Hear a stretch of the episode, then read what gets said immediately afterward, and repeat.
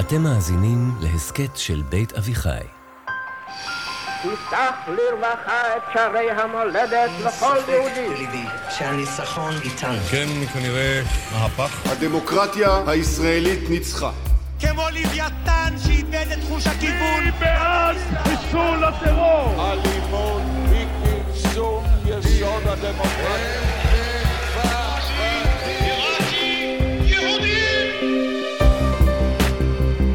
שלום, אני אפרת שפירא רוזנברג ואתן מאזינות ומאזינים לעונה השלישית של מפלגת המחשבות. ההסכת שבו יחד עם דוקטור מיכה גודמן, אנחנו צוללים אל עומק הרעיונות שמאחורי הפוליטיקה הישראלית. בפרק הקודם התחלנו את המסע בעקבות הכיתוב הישראלי בזיהוי ההקצנה כמאפיין מרכזי שלו. כמעט בלתי אפשרי להביע עמדות מורכבות מבלי לחטוף קיתונות של בוז ולעג, וזה כנראה לא סתם. זה קשור לתבניות החשיבה הליניאריות שלנו, שמחברות בין קיצוניות לאותנטיות. תבנית החשיבה הזאת כל כך בסיסית ומובנת מאליה, שאנחנו בכלל לא מודעים אליה. היא שקופה לנו. אבל מה אם כל זה לא נכון? מה אם יש מציאות שבה כשהולכים מערבה, מגיעים דווקא למזרח, וכשעולים למעלה בעצם מגיעים למטה? שמענו שאת הספק הראשון זרע הרקליטוס, אבל בערך באותו זמן, בצד השני של העולם, התפתחה צורת חשיבה מהפכנית ורלוונטית, שמתחילה בחכם סיני עתיק, עוברת דרך פסיכולוג אוסטרלי מודרני, ומגיעה עד הפוליטיקה הישראלית העכשווית. שלום מיכה. שלום אפרת. הרקליטוס לא היה היחיד שניסה לנפץ את האינטואיציה שלנו שהמציאות היא לינארית. בעצם אנחנו על קו, ונקודות הקיצון על הקו הזה הם המופע הכי אותנטי של המציאות. נורא מעניין שעל אף שאנחנו באופן טבעי חושבים עולם באופן לינארי, יש, הייתי אפילו אומר סוד שמשותף לכמה תרבויות עתיקות, שמנסים לנפץ את תבנית המחשבה הלינארית שלנו, והרקיטוס הצודקת לא היה לבד. הרקיטוס זה נניח המאה השישית לפני הספירה, בערך באותו זמן, במקום אחר לגמרי בעולם, לא במרחב דובר היוונית, אלא במרחב אחר לגמרי, בסין העתיקה.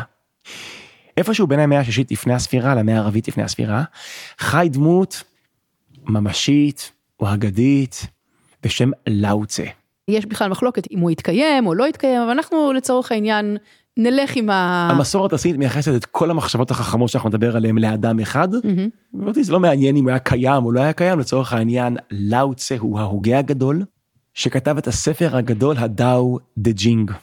הוא לא הכיר את הרקליטוס לפי דעתי, אבל את האינטואיציה שהרקליטוס ניסח בתמציתיות ובחידתיות, לאוצה לקח את האינטואיציה הזאת וכתב עליה ספר שלם מאוד מאוד קצר, אבל זה עדיין מאוד חידתי ועדיין מאוד מעורפל. ספר הדאו דה ג'ינג, או אולי חלק מהמאזינות ומאזינים מכירים את זה בתור הטאו. כן, יש מחלקות באיך מתרגמים את זה כן. פונטית, כאילו. אז אנחנו הולכים כאן עם התרגום של דן טאור ויואב אריאל, שתרגמו את זה עברית, ספר הדאו.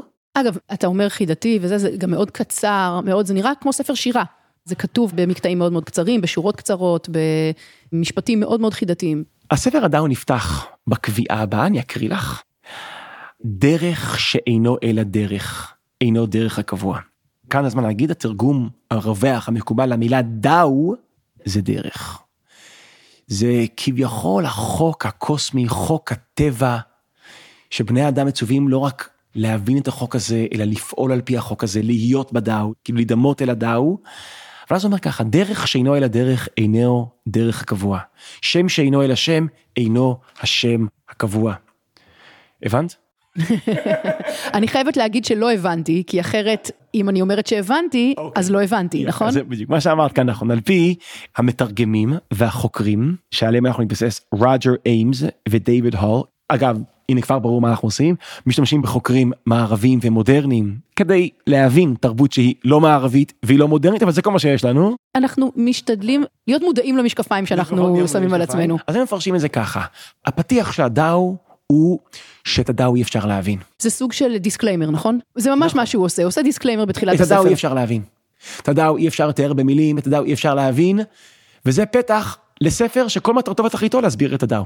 זאת אומרת... לא הצטיין בשיווק עצמי. זאת אומרת שאם הבנת את הספר, לא הבנת את הספר. בדיוק. נכון, הדאו זו תופעה על פי הפתיח, שאם הבנתי אותה, לא הבנתי אותה, כי אם הדאו לא ניתן להבנה ברגע שהבנתי את זה, פספסתי את זה, לא הבנתי את זה. אז אני אומר את זה בפתח הדברים, כי אנחנו קצת נדבר פה על הדאו, וזה יישמע כאילו שאנחנו מבינים את הדאו, או זה, אז אני רוצה לנקוט באמצעי זהירות בצניעות שהספר הדאו עצמו מבקש ממני לנקוט בה כשאני קורא את ספר הדאו.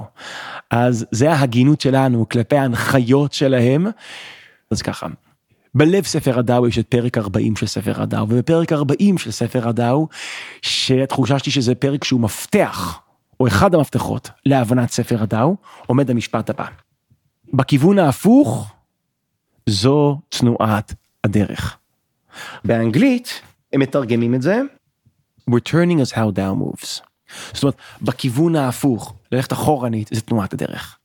עכשיו נדמה לי שהרבה פרקים בספר הדאו מבארים את העיקרון הזה. מה שנקרא ואידך זיל גמור. נכון.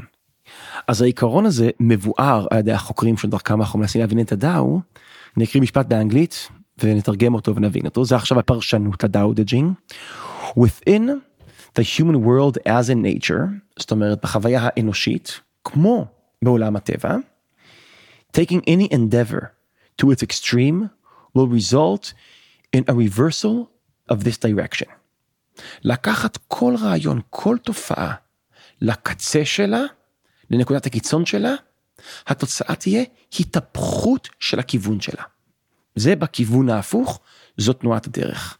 זאת אומרת, אם אני הולך לימין, ואז אני הולך עוד יותר לימין, ואז עוד יותר לימין, על פי זה, איפה נמצא עצמי בסוף? בשמאל. יותר מזה, הוא אומר, אם אתה רוצה להגיע לשמאל, תלך ימינה. ימינה, נכון. תלך ימינה. אגב, מכאן נובע, אם אתה רוצה להיות ימין, ימין ממש, אל תקצין ימינה. כן, תלך בכיוון ההפוך. זו תנועת הדרך.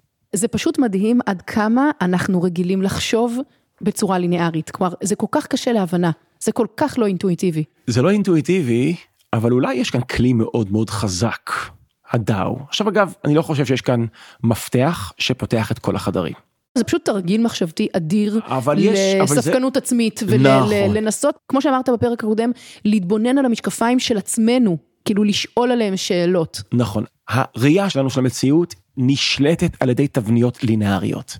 והמפגש עם תרבות אחרת, עתיקה ולא מערבית, מייצרת סקפטיות בריאה כלפי תבניות המחשבה שלנו. אז לדעתי המנגנון שדרכו הדאו מתממש היום בעולם זה דרך מנגנון מאוד מעניין שמכונה קונספט קריפ. כלומר, קונספט מושג, הזדחלות מושגית. כן, או הייתי מתרגם את זה התרחבות מושגית.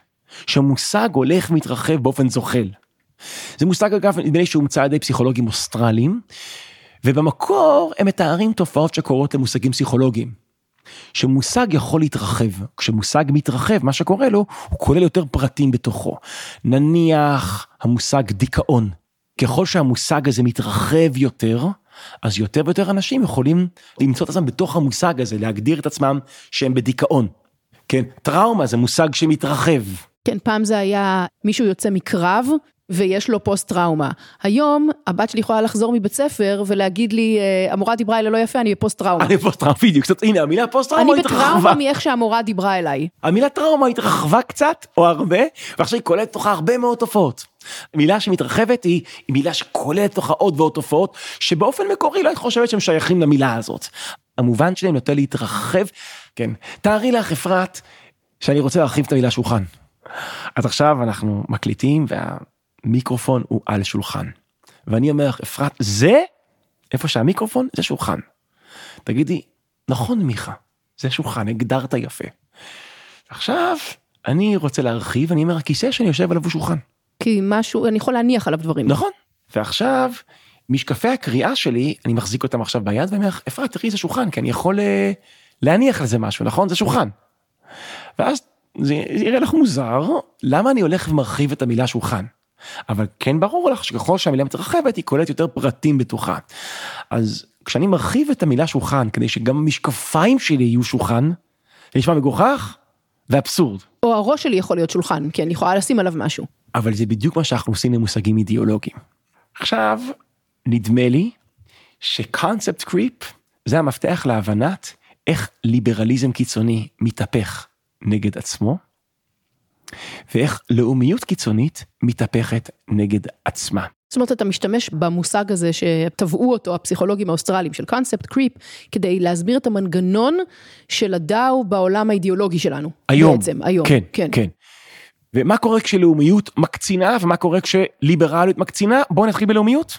אוקיי. לאומיות אני חושב זה מתחיל ברגש שעובר המשגה. להיות אדם לאומי זה להיות אדם שמאוד מאוד אוהב את העם שלו. וחש סולידריות כלפי כל מי שבעם שלו. ויהיה מוכן אגב לסבול בשביל אנשים אחרים בעם שלו. ולהקריב את עצמו בשביל נכון זה לאומיות בריאה וטובה. ורואה את עצמו שייך לקבוצה לאומית נכון. ברורה, זו תחושת שייכות מאוד מאוד תחושת בסיסית. שייכות, נכון. והרגש הזה הופך למושג ללאומיות. נכון, וזה רק המשגה של ערך. זה לתת לערך פתאום איזושהי מילה שמבטאת אותה, מייצגת אותה, ואז יותר ויותר אנשים יכולים למצוא את עצמם בתוך המילה הזאת. מה קורה כשהאידיאולוגיה הלאומית מקצינה? אז כשהאידיאולוגיה הלאומית מקצינה, יש נטייה לככל שאתה יותר לאומי קיצוני, אתה נוטה יותר לקחת את הקטגוריה בוגד ולהרחיב אותה. ואז תוצאה היא נורא מעניינת. בואי נראה איך זה עובד, אוקיי? יש לי הגדרה לבוגד. אדם שירת בצבא ב-8200, השתחרר מהצבא, יצר קשר עם קצין מודיעין איראני, ומכר לו את כל הסודות בשביל כסף. לפי דעתי, הבן אדם הזה הוא בוגד. למה אני מכנה אותו בוגד? כי הוא בוגד. כי הוא בוגד. כי הוא בגד במדינה. לא צריך להסביר יותר מדי, זו פשוט... זה הגדרה, בלי להתחכם, כן, אני נגד להתחכם. להתחכם. עכשיו בואי נרחיב את הקטגוריה קצת. יאללה, בוא נרחיב אותה. היסטוריון כותב ספר על מלחמת העצמאות. ובמחקר שלו מגלה שמה שקרה ברמלה לוד, זה שחיילים של יגאל אלון קיבלו הנחיה לסלק את כל התושבים דוברי הערבית של רמלה ולוד, לסלק אותם, לגרש אותם מעבר ירדן. מישהו יכול להגיד, הוא בוגד? הוא כתב ספר שמערער על הנרטיב המייסד של המדינה שלנו, ואם הוא מערער על הנרטיב המייסד של המדינה שלנו, אה, ולא נותן תחמושת עבור המתנגדים הכי גדולים של המדינה שלנו, הוא בוגד. הוא בוגד. אוקיי? בואי נרחיב עוד קצת. יאללה. מישהו מעביר ביקורת על המדיניות של הממשלה. הוא בוגד. ממשלת ישראל היא הממשלה הנבחרת של העם היהודי, אז היא מייצגת את הרצון של העם היהודי. אתה העברת ביקורת על הממשלה, בעצם העברת ביקורת על האומה.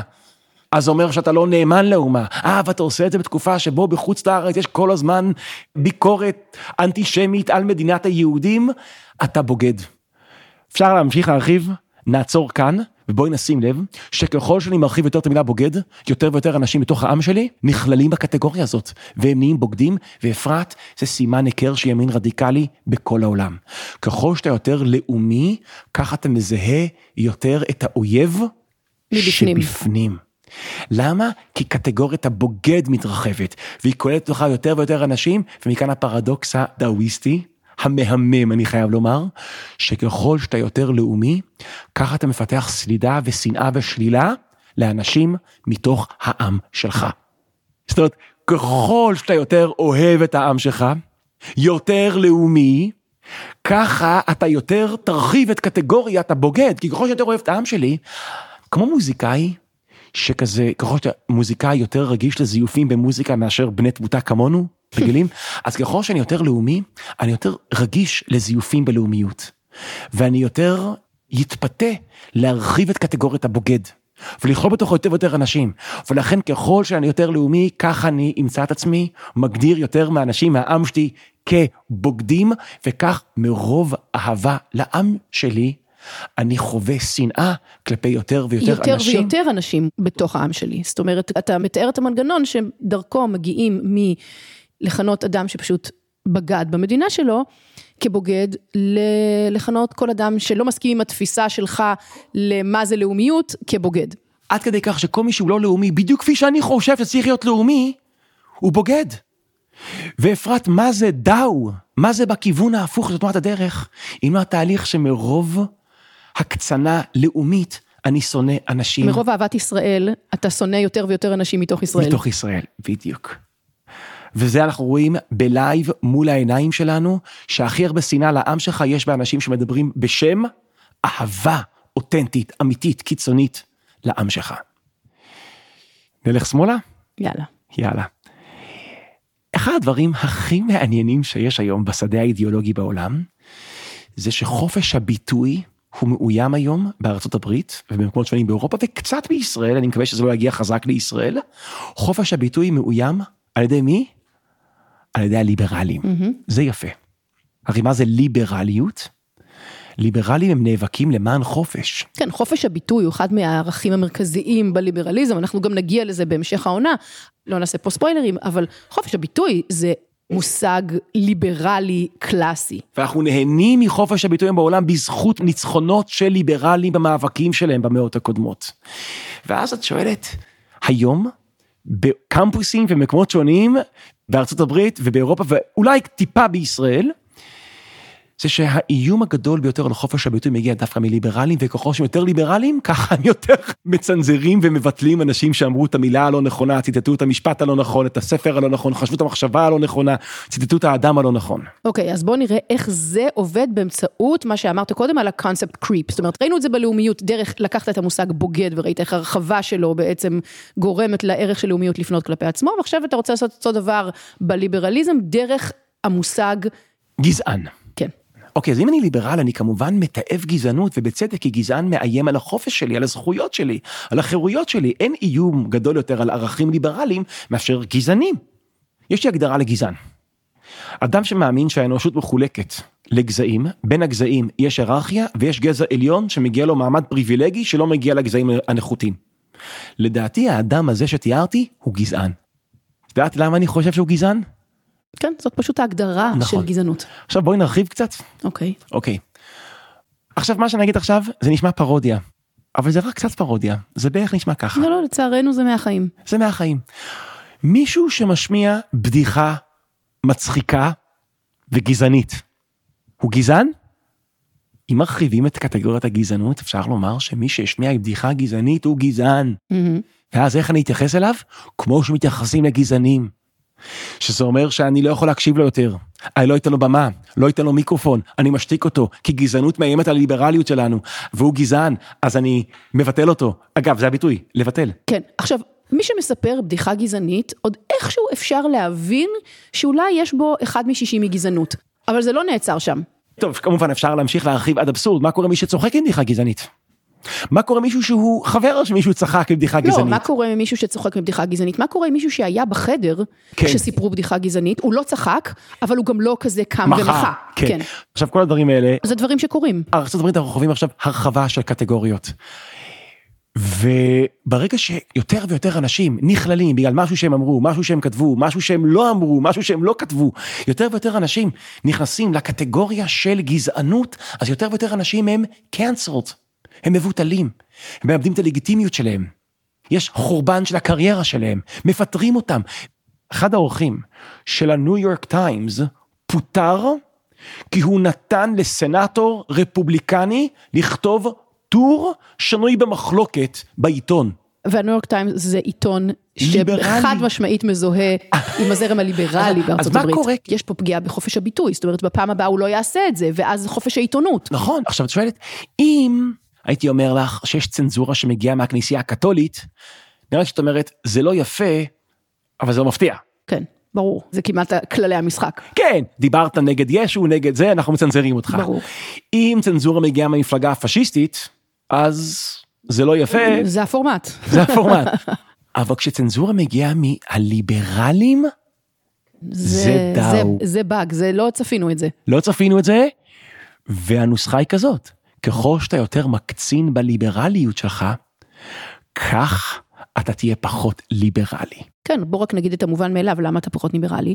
כי כמו שאמרת בהתחלה, אם חופש הביטוי נולד במחוזות הליברליזם, דרך התהליך שתיארת עכשיו של קונספט קריפ, בעצם הגענו למצב של פגיעה קשה בחופש הביטוי, של צנזורה אינסופית של מה מותר להגיד ומה אסור להגיד. חברים שלי שהם מרצים בקמפוסים הברית, הם אומרים לי, פעם היינו מפחדים מהדיקן.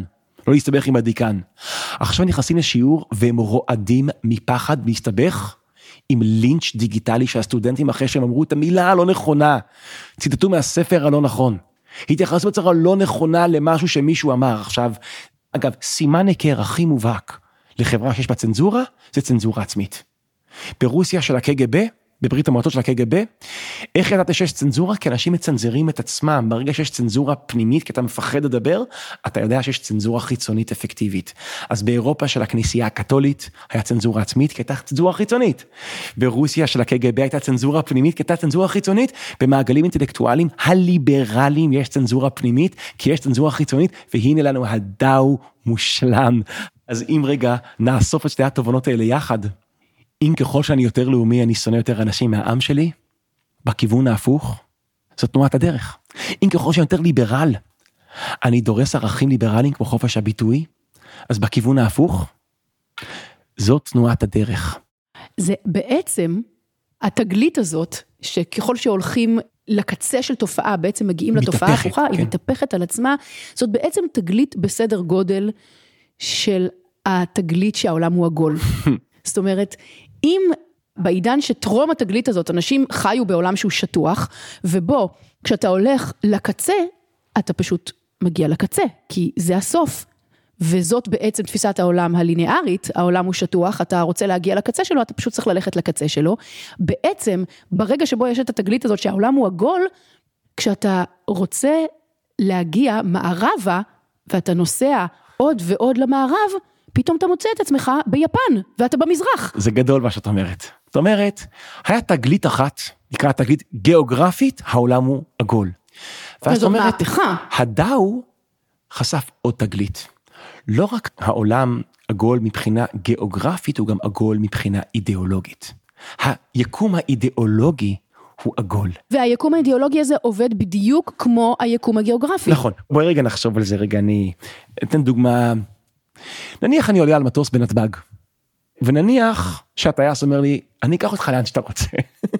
ויש דלק ללא גבול כדי שהמשל יעבוד. יש כמה דלק שאנחנו רוצים במטוס. אז אני אומר תשמע, טייס, אני מת להגיע למערב, אני מערביסט, אני קיצוני מערביסט, המשאלה שלי זה כמה שיותר למערב. אוקיי, ממריאים בבן גוריון, כעבור 4-5 שעות אני מסתכל מהחלון, אני רואה את אנגליה. יאללה, עוד יותר, עוד יותר. אתה במערב, אני אומר זה לא מספיק לי, אני רוצה עוד מערב. ממשיכים לטוס, אני כעבור חמש שעות, אני מסתכל מהחלון את מה אני רואה? את um, ניו יורק. טייס אומר, מיכה אתה במערב? אני אומר לו, כן, אבל זה לא מספיק לי, אני רוצה יותר מערב.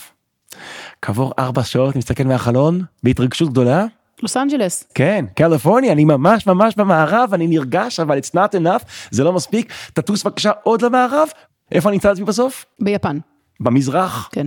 ואני אתעצבן ואני אגיד, איך הגעתי למזרח? והתשובה שלו תהיה, כי כל כך רצית לטוס למערב.